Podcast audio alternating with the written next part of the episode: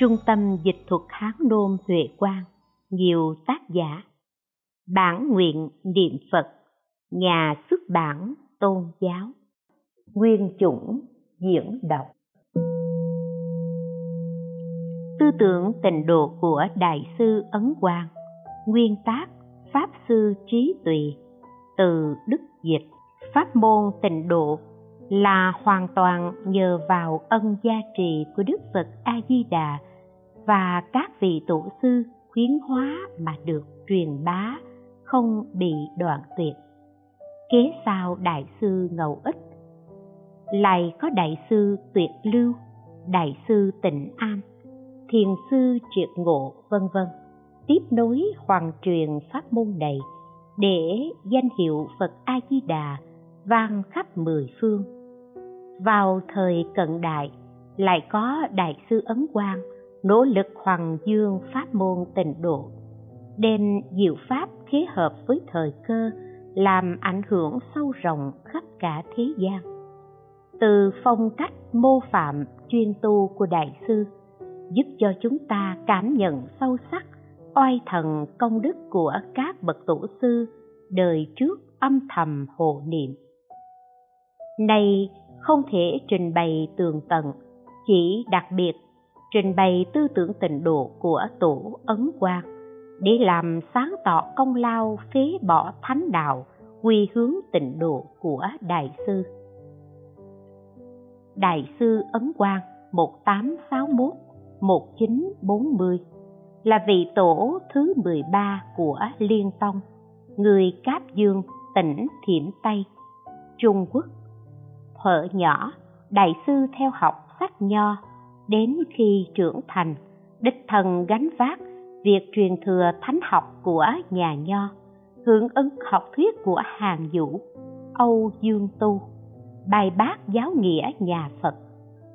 Về sau, đại sư lâm bệnh nặng suốt mấy năm, xét nghĩ mới biết lỗi lầm ngày trước, lập tức hối cải tâm niệm trước kia. Năm 21 tuổi duyên xuất gia đã chín mùi. Đại sư từ giả gia đình vào chùa liên hoa động ở núi trung nam ngũ đài xuất gia. Năm sau, đại sư được thọ giới tại chùa sông khê, huyện hưng an, tỉnh thiểm tây. Sau khi đại sư chào đời, được sáu tháng thì mắt bị bệnh nặng, gần như mù. Về sau tuy lành nhưng thị lực đã bị tổn thương. Vừa mới bị đỏ thì không thể nhìn thấy các cảnh vật. Khi thọ giới cụ túc, nhưng vì đại sư giỏi về viết chữ, nên tất cả các giấy tờ thuộc về pháp sự ở trong đàn giới đều giao cho đại sư viết thay. Do viết chữ quá nhiều, mắt bị phát đỏ như máu. May mắn là trước kia khi đại sư đảm nhận công tác tiếp khách ở chùa Liên Hoa, tỉnh Hồ Bắc. Trong một lần phơi kinh, đại sư đã đọc được bộ Long Thư Tịnh Độ Văn, nên nhận biết pháp môn tịnh độ chính là con đường trọng yếu để ra khỏi sanh tử. Vì mắt bị bệnh mà ngộ được thân này là gốc khổ. Những lúc rảnh rỗi, đại sư chuyên tâm niệm danh hiệu Phật. Ban đêm, sau khi đại chúng ngủ, đại sư lại ngồi dậy niệm Phật. Khi viết chữ, tâm đại sư cũng không rời danh hiệu Phật.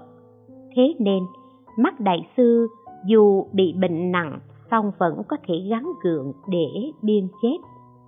Khi công việc ghi chép đã hoàn tất thì mắt của đại sư cũng lành bệnh hẳn. Do đó, đại sư tin sâu công đức niệm Phật không thể nghĩ bàn. Cho nên đích thân hành trì và khuyên dạy mọi người đều quy hướng tịnh độ. Về sau, nghe nói ở chùa tư phước, núi hồng lô, có mở đạo tràng chuyên tu tịnh độ. Đại sư liền từ giả thầy mình đến đó chuyên tu tịnh độ. Lúc ấy, đại sư được 26 tuổi. Trong 3 năm, ngoài chuyên tu chánh hạnh niệm Phật đại sư còn nghiên cứu đọc tụng kinh điển đại thừa, diệu khế phật tâm, lấy chân thật niệm phật, làm con đường tắt để tu hành. Năm 30 tuổi, đại sư nhận lời thỉnh mời của đại sư hóa văn ở chùa pháp phủ, núi phổ đà, hộ tống đại tạng kinh trở về phương nam và đại sư ở lại tại lầu tàng kinh của chùa pháp phủ gần 20 năm. Đại sư thâm nhập kinh tạng, chuyên tu tịnh nghiệp. Do vì đại chúng trong chùa kiên trì thỉnh cầu đại sư giảng pháp, từ chối không được, nên đại sư mới giảng pháp môn tịnh độ. Giảng xong, đại sư liền bế quan, ở trong trai phòng viết bốn chữ, niệm phật chờ chết để tự sách tấn đại sư xuất gia hơn 30 năm, trước sau ẩn dật, chẳng thích qua lại với người khác, cũng không muốn ai biết đến tên tuổi của mình. Trong suốt một thời gian dài, đêm ngày đại sư chuyên trì niệm danh hiệu phật a di đà đợi ngày vãng sanh, không làm bậc đại thông gia, chỉ làm người chân thật niệm phật. Nhưng đạo đức sâu dày trí huệ nổi trội rốt cuộc đại sư cũng không thể nào ẩn mình ở yên lúc đại sư 52 tuổi cư sĩ cao hạt nghiêng đem những bài viết của đại sư đăng trên tờ Phật học Tùng Báo ở Thượng Hải, ký tên là Thường Tàm. Mọi người tuy không biết tác giả là ai, nhưng văn tự bát nhã đủ để làm phát khởi niềm tin chân thật của hàng độc giả, dẫn dắt mọi người quy hướng an dưỡng. Các vị cư sĩ như Từ Úy Như, Chu Mạnh Do, vân vân đọc được những bài viết của đại sư liền khen ngợi đại pháp suy đồi đến nay đã cực điểm chẳng ngờ thời nay vẫn còn có người đầy đủ chánh tri chánh kiến như đại sư tiếp nối huệ mạng của phật thế nên nhiều lần sưu tập các bản thảo của đại sư đem in thành bộ, ấn quang pháp sư văn sao, truyền bá rộng rãi, đức độ danh tiếng của đại sư nhờ đây mà ảnh hưởng sâu rộng khắp trong nước và ngoài nước. Về già, đại sư có sáng lập đạo tràng chuyên tu tịnh độ ở núi linh nham, tô châu, dốc lòng hóa độ những kẻ có duyên văn sao chính là chuyên khởi để hoàn truyền pháp môn tịnh độ của tổ ấn quang. Nhờ đọc được văn sao mà hàng thiện nam tính nữ ngưỡng mộ đức độ của đại sư, khát vọng được làm môn đồ ngày càng đông. Hoặc có kẻ vượt bể trèo non mà cầu mong tiếp độ, hoặc có người mượn thư từ để xin ban pháp màu. Hơn 20 năm số người quy y với đại sư nhiều vô số. Tất cả đều vâng lời chỉ dạy, nỗ lực thực hành, ăn chay, niệm phật, chuyên tu tịnh nghiệp. Nam nữ vãng sanh nhiều không kể xiết. Đại sư tuy thông tông, thông giáo, song không thích đàm luận nghĩa lý huyền diệu. Chẳng trọng thần thông kỳ dị, chỉ mộc mạc chân thành, khẩn thiết dẫn dắt người khác tu trì, khiến cho mọi người đều biết đường lối hành trì. Ai nghe cũng liền được lợi ích. Do đại sư chất phát thân thiết, lời nói và hạnh tu hợp nhất, cho nên những vị chân thật tu hành đều muốn thân cận, khiến cho người tìm đến hoại đạo rất đông, không thể tính kể. Mùa đông năm 1940 đại sư thị hiện bệnh nhẹ, liền cho gọi pháp sư diệu chân lo liệu nghi thức thăng tòa. Tối ngày mồng ba, sư khai thị cho đại chúng. Pháp môn tịnh độ, không có gì đặc biệt khác lạ, chỉ cần khẩn thiết chí thành đều được phật tiếp đón đới nghiệp vạt sanh. Một giờ rưỡi sáng ngày mùng bốn, đại sư từ giường ngồi dậy nói, niệm phật, thấy phật quyết định vạn sanh tây phương cực lạc. Nói xong, đại sư liền lớn tiếng niệm phật. Hai giờ mười lăm phút, đại sư ngồi cạnh giường, gọi người lấy nước rửa tay xong, đứng dậy nói, đức phật a di đà đã đến tiếp đón, ta phải đi rồi. Mọi người phải niệm phật, phải phát nguyện, phải vãng sanh tây phương cực lạc. Nói xong đại sư lại đến ghế ngồi, thân ngồi ngay ngắn, miệng mấp máy niệm phật. Hơn ba giờ, đại sư diệu chân đến. Đại sư căn dặn, ông phải duy trì đạo tràng hoàng dương pháp môn tịnh độ, đừng học theo các giáo môn khác. Sau đó, đại sư im lặng, miệng mắt máy niệm phật. Đến năm giờ, đại sư mỉm cười an nhiên tự tại vạn sanh trong tiếng niệm phật của đại chúng. Suốt đời của đại sư lấy pháp làm trọng, lấy đạo làm quý, không làm trụ trì, không nhận đồ chúng, không ham danh lợi, chuyên tâm niệm phật. Đại sư chuyên tu như thế, hóa độ mọi người cũng như thế. Cả đời của đại sư chỉ đề xướng, giữ trọn luân thường làm hết bổn phận, chân thật niệm phật, đại sư quán sát sâu thời thế căn cơ, mới kịp đưa ra một phương thuốc hay, hoàn toàn phù hợp để cứu độ thế gian mà hương thơm của vị thuốc ấy âm thầm lan tỏa khắp cả mọi nơi trong thời mạt pháp đầy dẫy ô trượt này. Pháp sư liễu nhiên khen ngợi ân đức của tổ ấn quang. Chất phát, hiền lành, tánh ngay, hòa nhã, dạy dỗ mọi người, siêng năng không mỏi. Xả vật thí tài, vui vẻ khẳng khái, sống đời đạm bạc, lìa tục, tham ái. Giáo pháp lưu truyền, khắp cả trong ngoài, giáo hóa chúng sanh, cùng về cực lạc. Thầy chỉ lối tịnh mười phương kính lễ, mạng chung thấy phật, an nhiên tự tại. Xá lợi năm màu đền chắc không hoại nguyện tôn dung này gương mẫu muôn đời. Tư tưởng tịnh độ của đại sư ấn quang bàn bạc khắp ở trong văn sao. Văn sao đối với một đời giáo hóa của đức phật được đưa ra bàn luận rất nhiều. Toàn bộ văn sao đều nói thánh đạo khó tu hành, tịnh độ dễ vạn sanh. Đại khái cũng đồng với quan điểm của các bậc tổ sư đi trước. Nhưng vì tùy thuận thời thế ứng hợp căn cơ của chúng sanh mà đem hai môn thánh đạo và tịnh độ phán định thành hai pháp môn phổ thông và đặc biệt.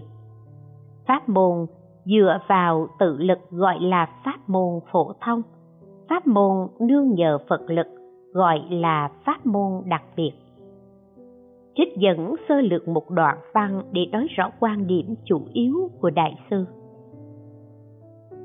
Pháp môn tịnh độ, nhờ từ lực của phật ngoài pháp môn đầy ra, các pháp môn khác đều cần phải tự lực. Giáo lý phổ thông như kẻ sĩ ở thế gian do thi đổ mới đủ tư cách làm quan giáo lý đặc biệt như vương tử ở thế gian, vừa mới sinh ra liền được tất cả các tể quan, quần thần kính trọng hai pháp môn này không thể luận là như nhau.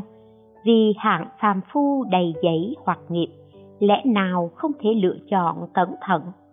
Ở đây, phán định hai pháp môn phổ thông và đặc biệt, nội dung căn cứ vào nghĩa lý của hai môn thánh đạo và tịnh độ. Đại sư so sánh giữa thánh đạo và tịnh độ để chỉ ra sự khác biệt giữa tự lực và tha lực. Lại vì chúng sanh thời mạt pháp mà chỉ dạy pháp trọng yếu để thoát ly sanh tử, đồng thời nỗ lực khuyến hóa chúng sanh thời mạt pháp nên xả bỏ tự lực, coi trọng tha lực, mong muốn tất cả các loài hàm thức đầy giấy hoặc nghiệp ở cõi ta bà, hiện đời cùng được dự hội liên trì. Đại sư ấn quang sống vào thời loạn lạc, hoàn cảnh khó khăn, thế đạo ngày càng bại hoại. Phật pháp lại suy đồi, việc đời vô thường trước mắt, người có trí huệ, kẻ có lương tâm. Đa số đều hướng tâm vào cửa phật tìm cầu đạo giải thoát ra khỏi thế gian. Nhưng hiểu biết chưa sâu, tu học rất khó, phần nhiều không đủ pháp nhãn để chọn pháp môn. Dẫu có người tu học pháp môn tịnh độ, thì cũng đa phần y cứ vào giáo môn phổ thông, xem thường giáo pháp đặc biệt. Thánh tịnh không rõ, khó dễ chẳng biết. Tự mình mất phần làm hại người khác nguy hại chẳng phải là ít, đại sư nói rõ tệ hại này như sau. Pháp môn tịnh độ là pháp môn đặc biệt ở trong phật pháp. Lợi ích của pháp môn này và pháp môn phổ thông hoàn toàn không giống nhau. Xưa nay, đa số đều dựa vào pháp môn phổ thông để bàn luận pháp môn tịnh độ. Do đây mà hại mình, hại người và lại có người tự cho rằng hoàng pháp làm lợi ích chúng sanh. Cách nói này nhiều không kể xiết. Quan điểm ấy rất sai lầm. Do chẳng xét pháp môn đại thừa, tiểu thừa, pháp môn khó dễ, pháp môn tự lực và tha lực, pháp môn nương nhờ phật lực, cố dẫn pháp môn tự lực để bình luận đến nổi dẫn đến sai lầm này theo tôi được biết. Phật lực không thể nghĩ bàn, không thể đem năng lực tu trì của hạng phàm phu đầy các ràng buộc mà bàn luận thì tất cả tâm nghi hoặc tâm bất tín đều không còn.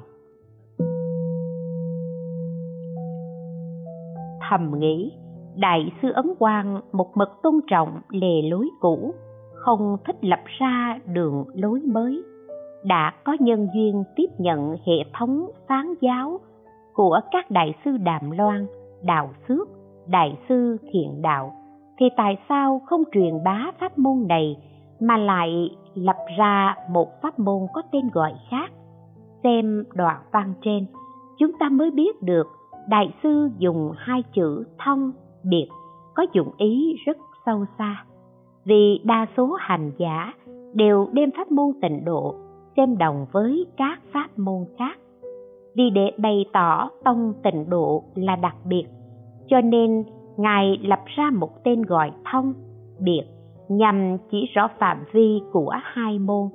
Bộ văn sao xuyên suốt từ đầu đến cuối đều trình bày rõ nghĩa lý này, thật là ngài đã dụng tâm lao nhọc. Điểm đặc biệt giữa hai môn thông, biệt cũng như đại sư đàm loan đã nói. Chỉ khác nhau ở tự lực và tha lực, trọn đời của ấn quang tổ sư, thâm nhập kinh tạng. Đối với tư tưởng tịnh độ của các vị tổ sư như ngẫu ích, liên trì, đại sư thiện đạo đạo xước, đàm loan, đại sư đều thấu hiểu thông suốt, đối với tự lực tu hành rất khó ngài thấy rất rõ, ngài biết chúng sanh thời mạt pháp, xá bỏ pháp môn này muốn ra khỏi sanh tử thì vạn người tu không được một người. Nếu nói hành giả tu tự lực thì người chưa chứng đạo từ ngộ đến mê, vạn người hết vạn. Người từ ngộ đến ngộ ức người không có một hai.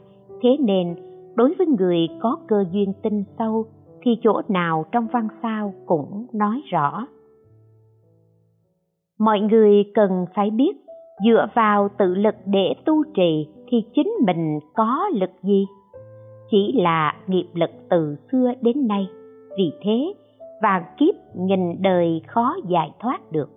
Nương nhờ sức thiện nguyện rộng sâu của phật a di đà thì tự nhiên giải quyết sanh tử xong trong một đời lời nói này đối với hạng phàm phu sanh tử vọng chấp vào tự lực bị đại sư khiển trách rất nặng.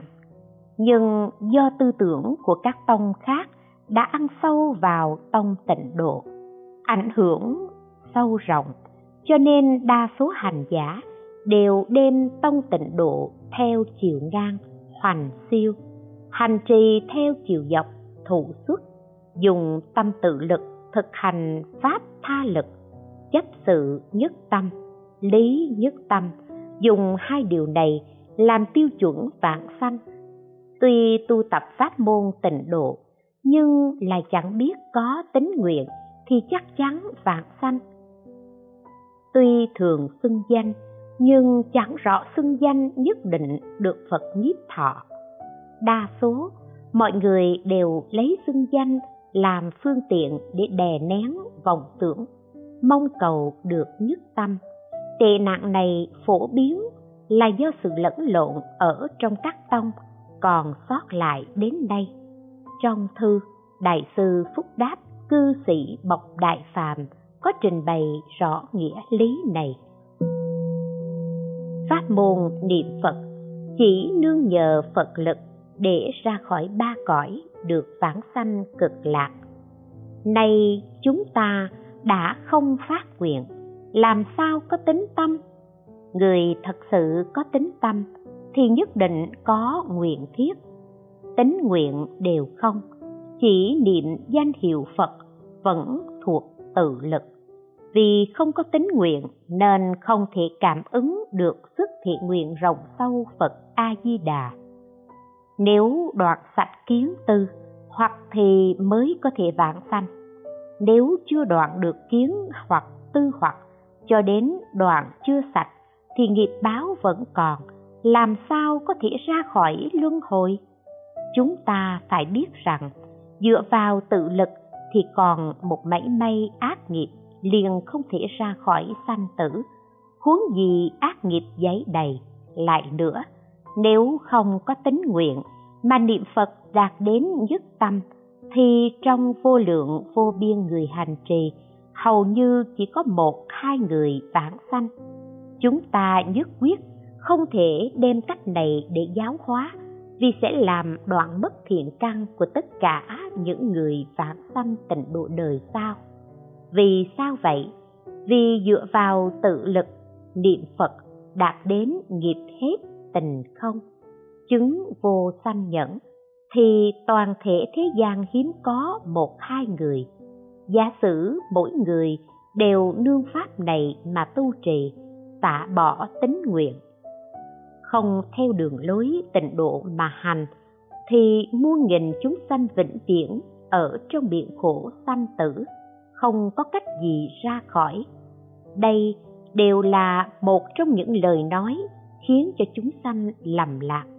Thế nhưng, những người này còn dương dương tự đắc, cho lời nói của mình là cao siêu, mà không biết lời nói ấy là đoạn mất huệ mạng phật. Đây là lời nói ngông cuồng, khiến chúng sanh nghi ngờ lầm lạc. Thật rất đáng thương thay. Nghiệp thiện ở thế gian không ra khỏi luân hồi nếu đối với vãng sanh tịnh nghiệp đầy đủ tính nguyện, thì thiện nghiệp kia vẫn thuộc ác nghiệp. Pháp môn tịnh độ cần con mắt sáng suốt, không được đem giáo nghĩa phổ thông để đánh đồng với pháp môn tịnh độ. Giả sử đức như lai không khai thị pháp môn này, thì chúng sanh đời mạt pháp không thể ra khỏi sanh tử, không thể được giải thoát. Tổ ấn quang tinh thông tông và giáo, nhưng ngài không nhiễm các pháp môn khác, mà chỉ tiếp nhận tôn chỉ nhất hướng chuyên xưng danh hiệu phật a di đà và chân thật niệm phật, tổ khen ngợi phán giáo, chánh và tạp của đại sư thiền đạo là lời dạy muôn đời không thay đổi, hơn nghìn năm đến nay. Đại sư là người đầu tiên triển khai mặt lợi hại của hạnh chuyên tu và tạp tu, đồng thời khai thị điểm cốt yếu của vãng sanh tịnh độ.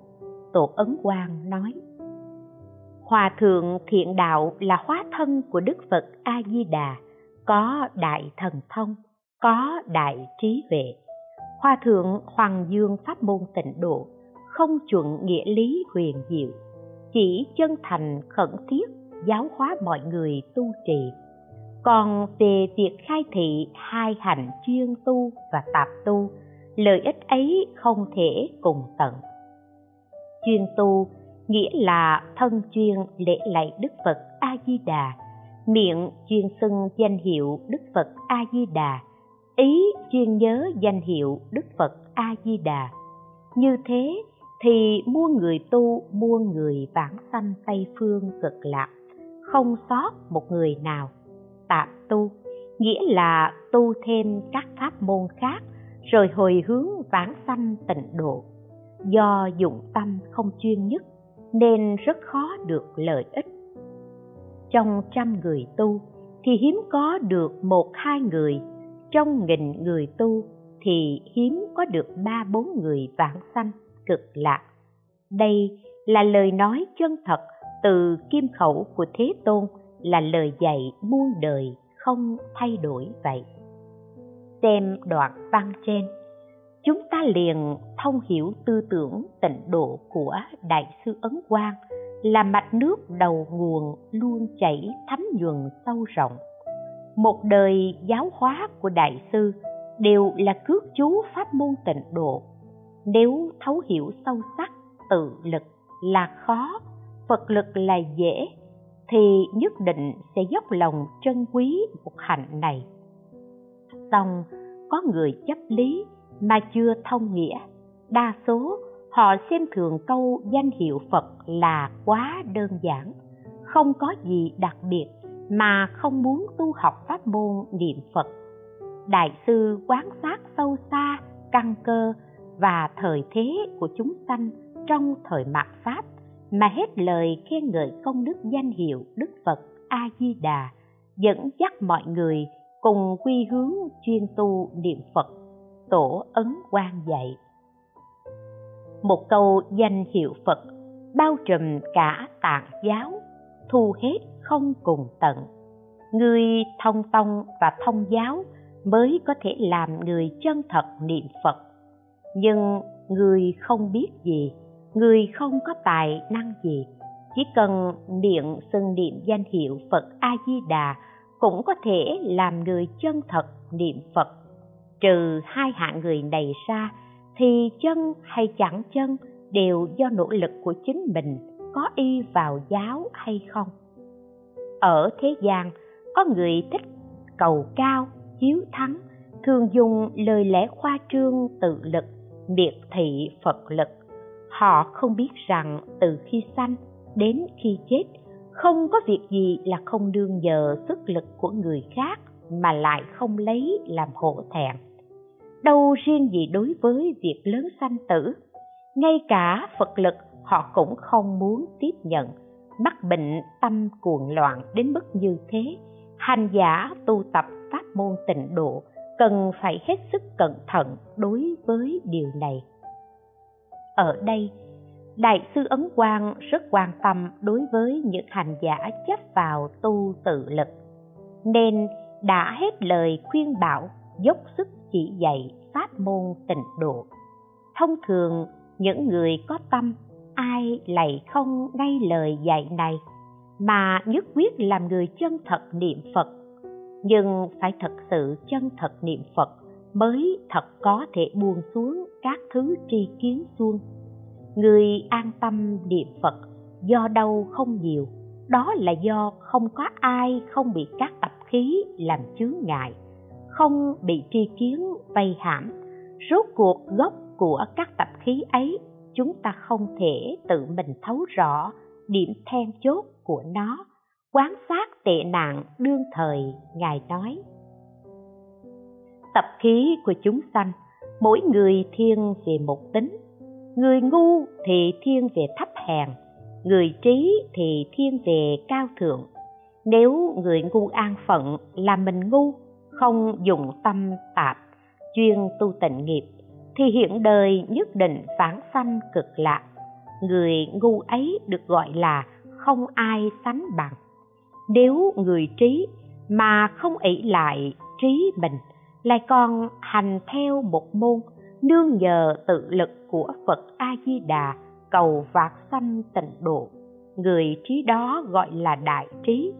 Nếu người trí ỷ lại kiến giải của mình, xem thường pháp môn tịnh độ, thì sẽ bị đánh chìm trong các đường ác. Từ kiếp này đến kiếp khác, muốn trở lại học theo bọn người ngu hôm nay nhưng không thể được những người tinh thông tông giáo tướng tánh kia, tôi thật sự rất quý mến và ngưỡng mộ họ. Song không dám nghe theo. Tại sao? Vì dây gào ngắn không thể múc nước ở giếng sâu. Vì căn cơ thấp kém không thể dịu ngộ tự tâm. Lấy tấm tấm giấy nhỏ không thể gói được vật lớn. Phàm phu tội nghiệp sâu nặng không thể ra khỏi sanh tử. Ấn quan tôi không thể kêu gọi tất cả mọi người đều phải tu tập pháp môn niệm phật theo tôi. Nếu người thấp kém như tôi lại muốn học hành tu của bậc đại thông gia, ngay đó muốn diệu ngộ tự tâm, vượt qua biển học, tôi e rằng bậc đại thông gia kia không thể giải quyết xong sanh tử trở lại bị bọn đàn ông, đàn bà ngu dốt. Chân thật niệm phật vãng sanh tây phương cực lạc, xót thương. Chẳng lẽ không phải muốn khéo trở lại thành vụng, hay muốn bay lên cao mà lại rơi vào vực thẳm? Than ôi, một lời khai thị mà bao trùm hết. Đó là tự mình phải hiểu căn cơ của mình mà thôi từ lời khai thị này cho chúng ta thấy con mắt tinh tường nhạy bén, cảm nhận sâu sắc của đại sư. Cho đến lòng từ bi tột cùng, công lao nhiếp hóa của đại sư ở nơi đây có thể thấy được một phần nào tư tưởng tịnh độ của đại sư. Nhìn chung, tư tưởng tịnh độ của tổ sư đều là do xem xét kỹ về mặt thời tiết và nhân duyên quán sát căn cơ của chúng sanh trong hiện đời mà xiển dương giáo pháp. Đại sư ấn quang sống vào thời loạn lạc nên đối với điều này ngài có cảm xúc rất sâu đậm. Đại sư nói, thế giới hiện nay dẫu cho cổ phật thị hiện thành chánh giác, nhất định cũng không dạy điều gì khác hơn là giữ trọn luân thường, làm hết bổn phận ngoài việc chú trọng pháp môn tịnh độ ra, thì cũng không đề xướng pháp môn nào khác. Giả sử, đại sư đạt ma thì hiện vào thời đại này, cũng phải dùng pháp môn phật lực để giáo hóa chúng sanh. Thời cơ và nhân duyên quả thật là căn bản. Trái với thời cơ, nhân duyên thì cũng như mùa đông mặc áo vải, mùa hè mặc áo lông đói thì uống nước, khát lại ăn cơm. Chẳng những không có lợi ích mà còn bị tổn hại. Nhờ một tiếng kêu gọi của đại sư, tông tịnh độ và hạng phàm phu thời mạt pháp càng được tiếp thêm sức mạnh, quạt gió chất phát, thật thà đến khắp thiên hạ. Mọi người trong và ngoài nước đều vâng lời chỉ dạy của đại sư, một pháp môn xưng danh cắm sâu gốc rễ trong biển khổ buồn lầy, nở hoa chánh giác ở khắp mọi nơi. Một đời tu học của đại sư mộc mạc chất phát mặc cho mọi người trên toàn thế giới đều làm bậc thông gia, ngài vẫn dốc chí tu tịnh độ. Ngài nói, chúng ta đã không dựng cờ đại pháp, chỉ nhặt được cơm thừa canh cặn bỏ trước cửa nhà của ông trưởng giả giàu có để tự nuôi thân. Có kẻ không chê hôi chua, không ngần ngại mà chia cho nhau ăn. Bằng không thì mặc cho y dùng gan rồng, tụy phượng để tự bồi bổ tấm thân. Tôi đâu dám kêu gọi mọi người đều phải nghe lời tôi. Mọi người đều ăn cơm thừa canh cạn như tôi mới thỏa lòng tôi. Nhiều người vào chợ mua bán hàng hóa, đi khắp nơi để lập nghiệp. Các loại hàng hóa họ mua bán, hoặc cũng có khi lỗ vốn. Hoàng pháp làm lợi ích cho chúng sanh, lẽ nào không phải như thế? Mua nghìn căn cơ đều được dạy đó là việc xuất hiện ở thế gian của như lai.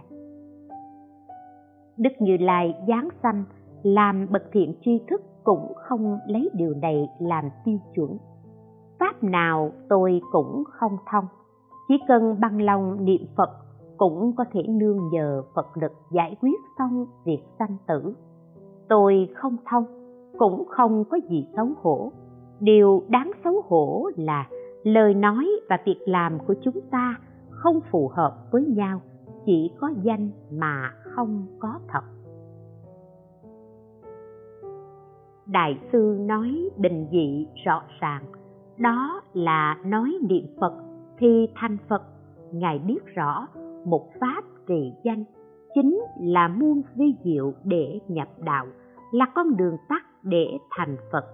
Vì thế, đại sư một đời cực lực hoàng dương pháp môn tịnh độ, phân biệt rõ ràng mặt khó, dễ của tự lực và tha lực. Xét kỹ đặc tính hơn kém của pháp môn phổ thông và đặc biệt. Ngài tiếp nhận lời giáo huấn của các bậc tổ sư đi trước, chuyên đề xướng một hành xưng danh. Mong muốn khôi phục bản lai diện mục của tông tịnh độ đã bị lu mờ hàng nghìn năm, bây giờ được sáng sủa. Đại sư tiếp nối sở học bị thất truyền, trong thời loạn lạc trùng hưng pháp môn tịnh độ. Công lao ấy chẳng thể dùng lời để khen ngợi. Đại sư được ca tụng là người bậc nhất trong khoảng 300 năm nay. Lời này thật có căn cứ, hàng hậu học chúng ta, sống vào thời mạt Pháp, có được vận may một lần nghe qua phong cách mô phạm chuyên tu của đại sư, không ai chẳng cảm kích sâu xa sự ân cần giáo hóa của đại sư. Vô thường mau chóng, đường hiểm luân hồi, chân thật niệm Phật, đừng đổi pháp tu